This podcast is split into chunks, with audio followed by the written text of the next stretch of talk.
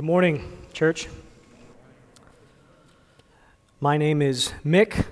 I'm one of the apprentices here, and it's such a joy for me to be serving in this capacity this morning. I grew up just about a mile and a half from here, and I have a deep love for this town and for its people. So, thank you for the opportunity and your continued support. And I guess even though it's technically over, I can say Merry Christmas.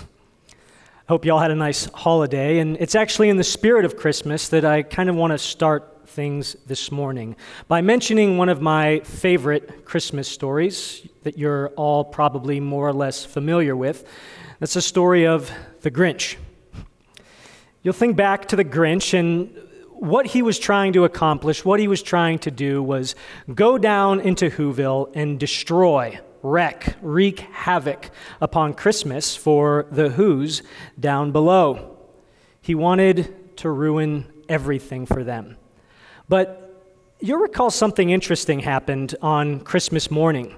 Despite having stolen all of their food, all of their gifts, all of their decorations, the Grinch went out from his cave on Mount Crumpet expecting to see the Who's in great distress, but he didn't.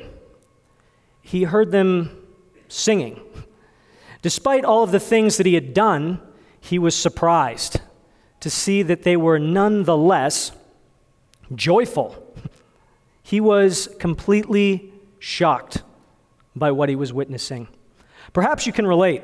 Christmas is prime for this sort of thing.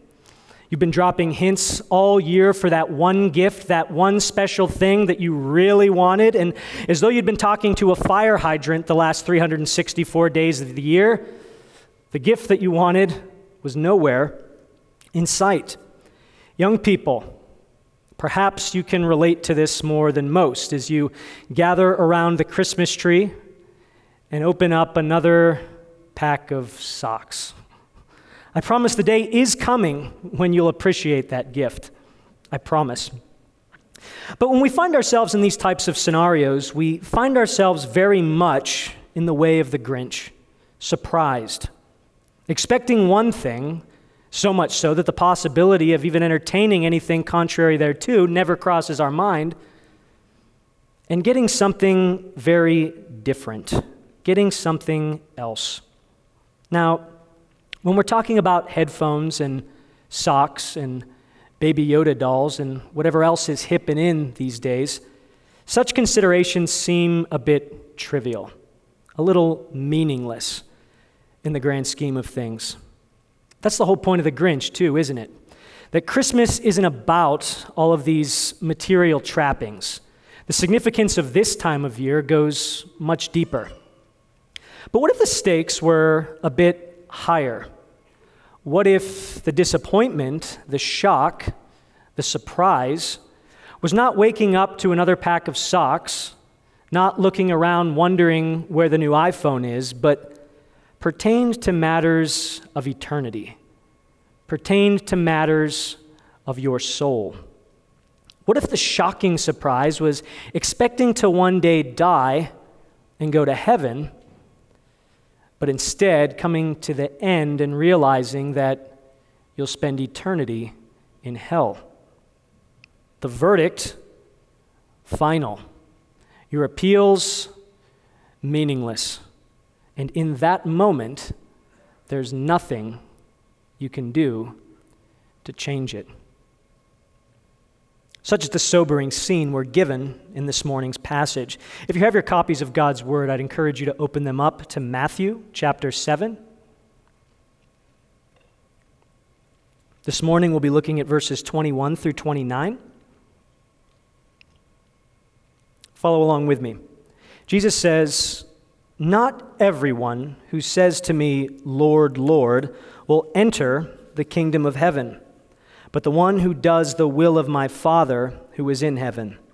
On that day, many will say to me, Lord, Lord, did we not prophesy in your name and cast out demons in your name and do many mighty works in your name? And then I will declare to them, I never knew you. Depart from me, you workers of lawlessness. A passage like this ought to cause us to straighten up in our seats a little bit this morning. It's not among the texts that we get excited to turn to in our Bibles. Dare I say it's one of those texts that we just wish weren't in there. I mean, I don't want to think about people going to hell. And yet, this is how the Lord Jesus chose to conclude his most famous and substantive sermon. His conclusion here more or less amounts to a warning don't be surprised. Don't be somebody who thinks that they're on their way to heaven, but in reality ends up in hell. Jesus says that this is going to be the sad, grim surprise for many men, women, old people, young people, religious people. Many. The same many he mentioned to us back in verse 13, the many that are on the broad road that leads to destruction. And Jesus isn't talking about staunch atheists here. That's easy for us. It's easy for us to palate the idea of somebody who completely rejects Jesus Christ and all the truth that we find in the Word of God to understand that there is coming a day of reckoning for those people. But that's not who Jesus is talking about here. He's talking about people who have made a profession of faith, people who did magnificent things in the name of Jesus, and yet in the end, died and went to hell. And so, if you're sitting here this morning thinking that this isn't something that you need to hear, you may be among those who are most in need to hear it. You don't want to be surprised on the day of judgment. Our Lord here is warning us against the danger of self deception.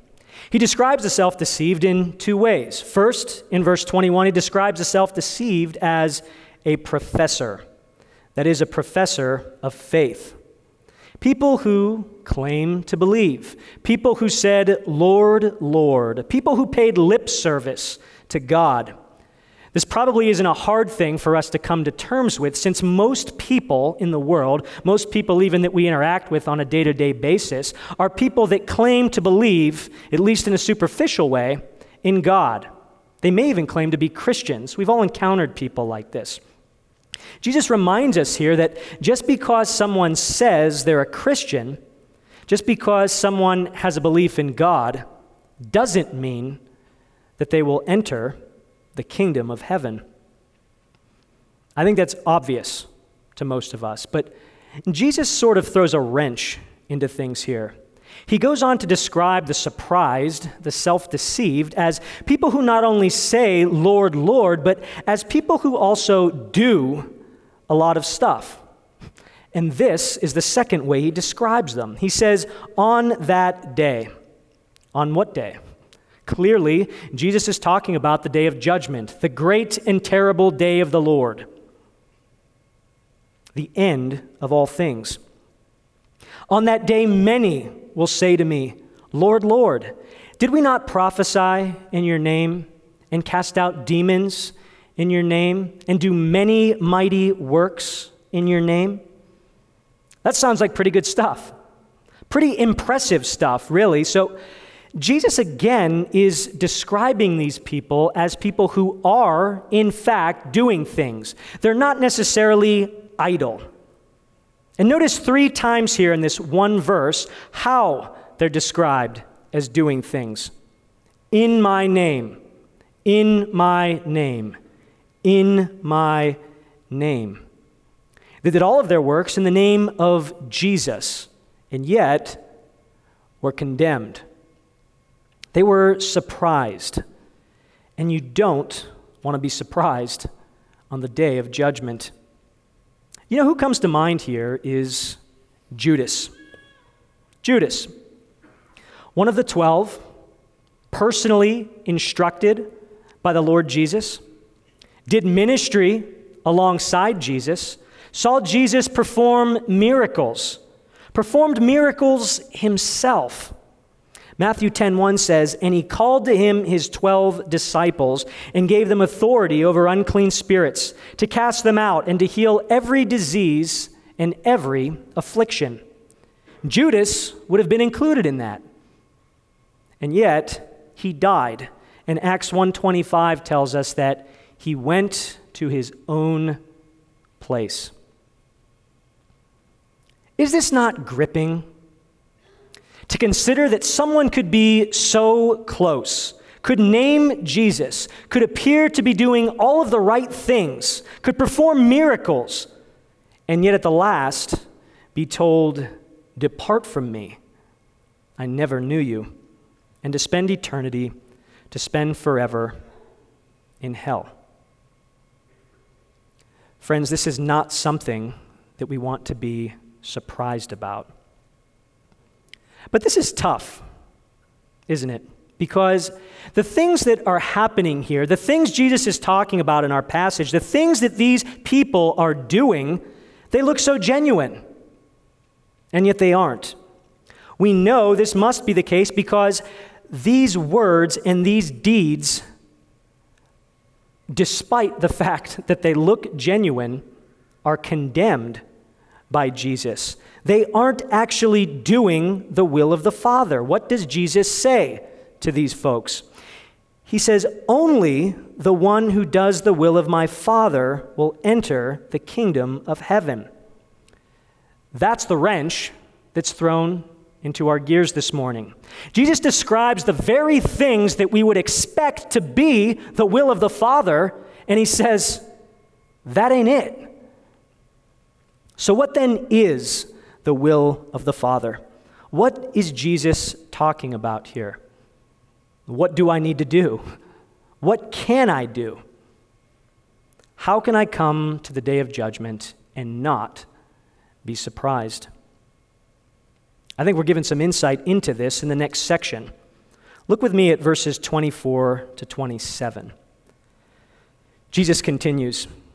Everyone then who hears these words of mine and does them will be like a wise man who built his house on the rock. And the rain fell, and the floods came, and the winds blew and beat on that house, but it did not fall because it had been founded on the rock. And everyone who hears these words of mine and does not do them will be like a foolish man who built his house on the sand. And the rain fell, and the floods came, and the winds blew and beat against that house and it fell, and great was the fall of it. Jesus tells a story here, a parable. He gives us an illustration to drive home the point of his conclusion. It's a progression and a culmination of his teaching meant to depict the solemn importance of everything that he set up to this point. We'll get to that, but we've got something to figure out first. How can I come to the day of judgment and not be surprised? What is the will of the Father here? Notice what Jesus says. Everyone then who hears these words of mine and does them, who hears and does what? These words of mine. That's the will of the Father. Friends, you won't be surprised on the day of judgment if you follow the words of Jesus. The words of Jesus. We can take this to mean, of course, all that Jesus said in the immediate context, the Sermon on the Mount, which comprises Matthew chapters 5 through 7. But if we're thinking rightly about the words of Jesus here, we can't limit it simply to the Sermon on the Mount, but rather must look to follow the entire body of teaching that Jesus has given to us. Jesus said in John 14, 15, If you love me, you will keep my commandments. He said in John 15, 14, You are my friends if you do what I command you. Charles Spurgeon said, Our king receives not into his kingdom those whose religion lies in words and ceremonies, but only those whose lives display the obedience of true discipleship. You won't be surprised on the day of judgment if you follow the words of Jesus. But if you're like me at this point, perhaps there's still this nagging in the back of your head. Maybe you're still struggling, still stuck on the folks back in verses 21 and 22. Weren't they doing the things that Jesus commanded? We looked in Matthew 10, just a few chapters later, and see that Jesus sent these people out to be doing these very things. Weren't they doing the words of Jesus? It looked that way, didn't it? But again, the judgment that was rendered to them was indicative that they weren't following the words of Jesus at all. And that's why, friends, this warning is so important for us. Think back to the Pharisees as well, the antagonists during the ministry of Jesus. Everyone thought that they had it all together, that they were on the fast track to heaven. When Jesus was teaching and he looked at the people and he said, Unless your righteousness exceeds that of the scribes and the Pharisees, you will never enter the kingdom of heaven. They got scared. They couldn't be more righteous than the Pharisees. These are the guys that had it all together. Just look at them.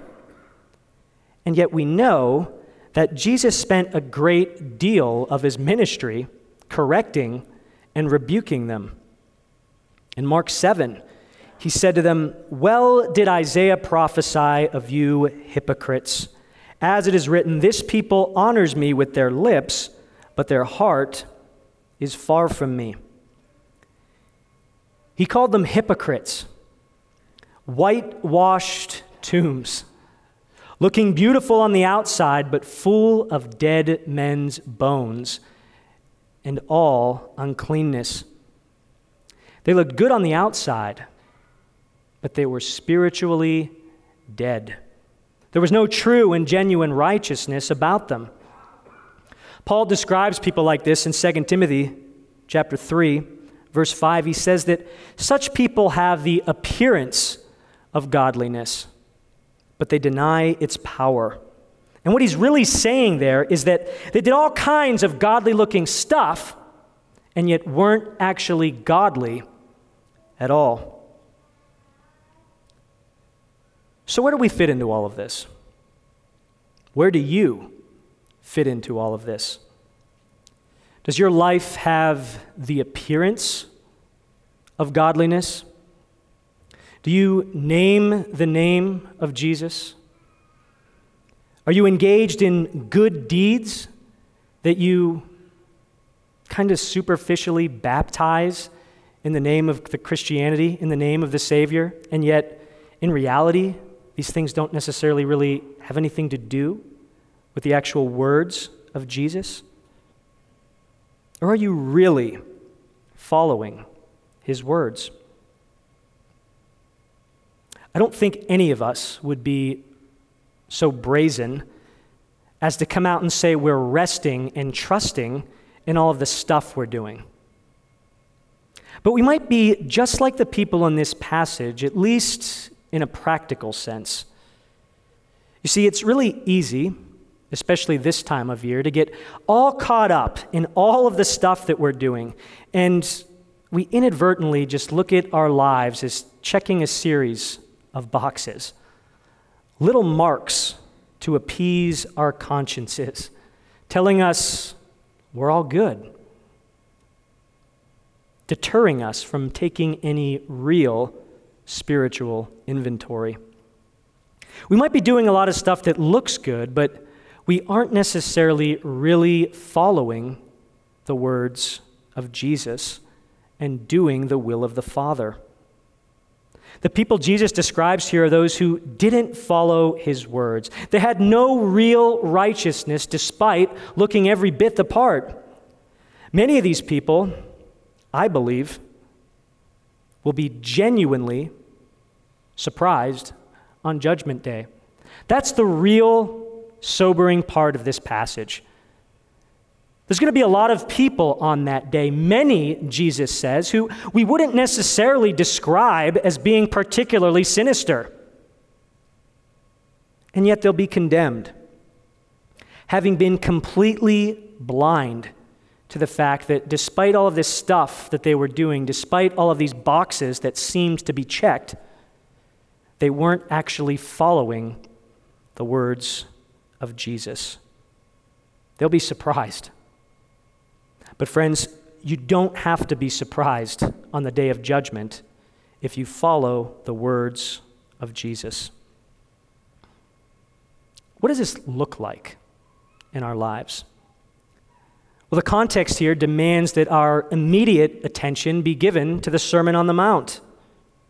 And so we can say that it looks like the Beatitudes, which is what Jesus uses to open up his sermon back in Matthew chapter 5, verses 1 through 12. It looks like being poor in spirit, it looks like mourning over our sin, it looks like meekness and hungering and thirsting after righteousness. It looks like being merciful, pure in heart.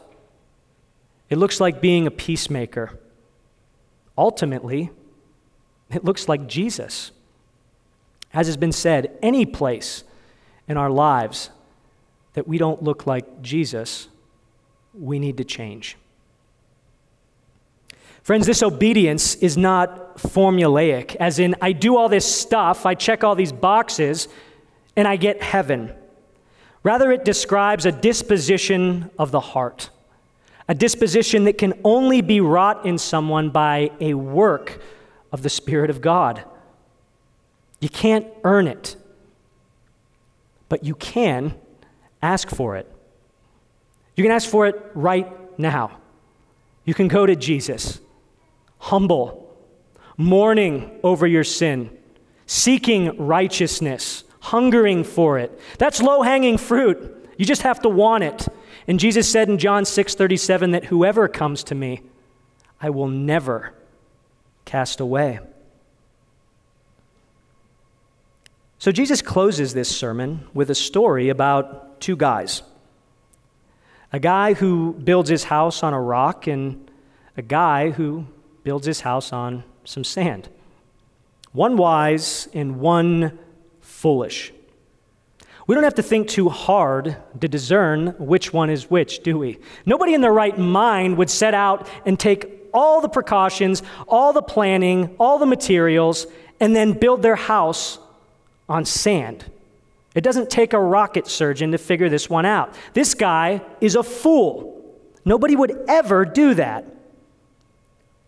And yet, Jesus says, that's what it's like to hear these words of mine and not do them. Notice the house falls, and great is the fall of it. The comparison here is between one who hears the words of Jesus and does them, the wise man, and one who hears the words of Jesus and does not do them, the foolish man. This means, friends, that following the words of Jesus can't be like all of our failed New Year's resolutions, which really relates to this text a lot when you stop and think about just what a New Year's resolution is. A New Year's resolution is basically something that we recognize in our lives that needs to change, something that we ought to be doing, that we haven't made the commitment to actually do yet. Doing the words of Jesus can't be like that. Because, let's be honest, failed New Year's resolutions are legion. If you don't believe me, just go into the gym at the turn of the calendar. Notice how many people are in there. And then go back in May and see how many people are still in there. I can assure you there won't be as many. We have to be different when it comes to following the words of Jesus. We have to do them now.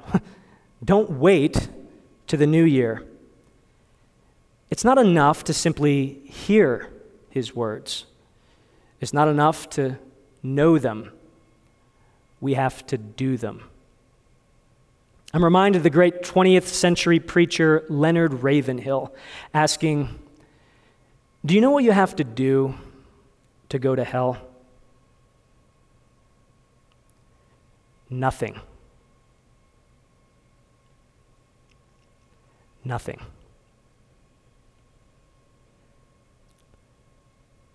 This section closes with some commentary by Matthew, verses 28 and 29.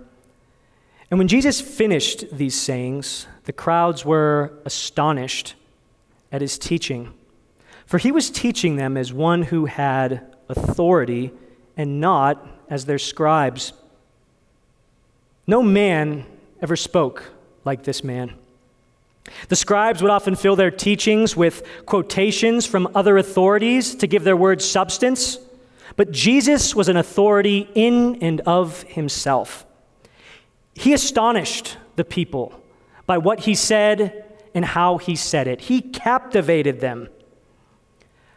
Are you captivated by the words of the Savior this morning? Are you astonished by these words? This is no mere man speaking. These two verses press upon us the importance of this warning as it communicates Jesus' authority. And as that authority is communicated to us, it directs our attention right back to where we started. Not everyone who says to me, to me, the same one giving this warning, the one with the authority, is the one who is actually going to be doing the judging on that day.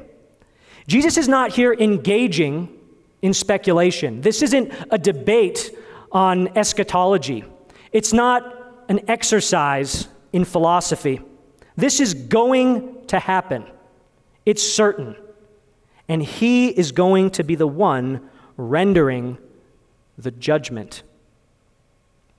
Paul tells us that God hath appointed a day in which he will judge the world in righteousness by a man whom he has appointed. And he has given assurance unto all by raising him from the dead. There is coming a day, friends, that is going to happen. There is coming a day in which every knee will bow in heaven and on earth and under the earth, and every tongue will confess that Jesus Christ is Lord to the glory of God the Father. This day is coming, and is coming quickly. Don't be surprised. Let's pray. Father, we are thankful for your word. We're thankful for its sufficiency. We're thankful for its authority. We're thankful that in your mercy, you've given us this warning. I pray that your spirit would be at work within us even now, enabling us to follow the words of Jesus, to want to follow the words of Jesus. Amen. Friends, if you'd like to stand with me, please, as we respond in song together.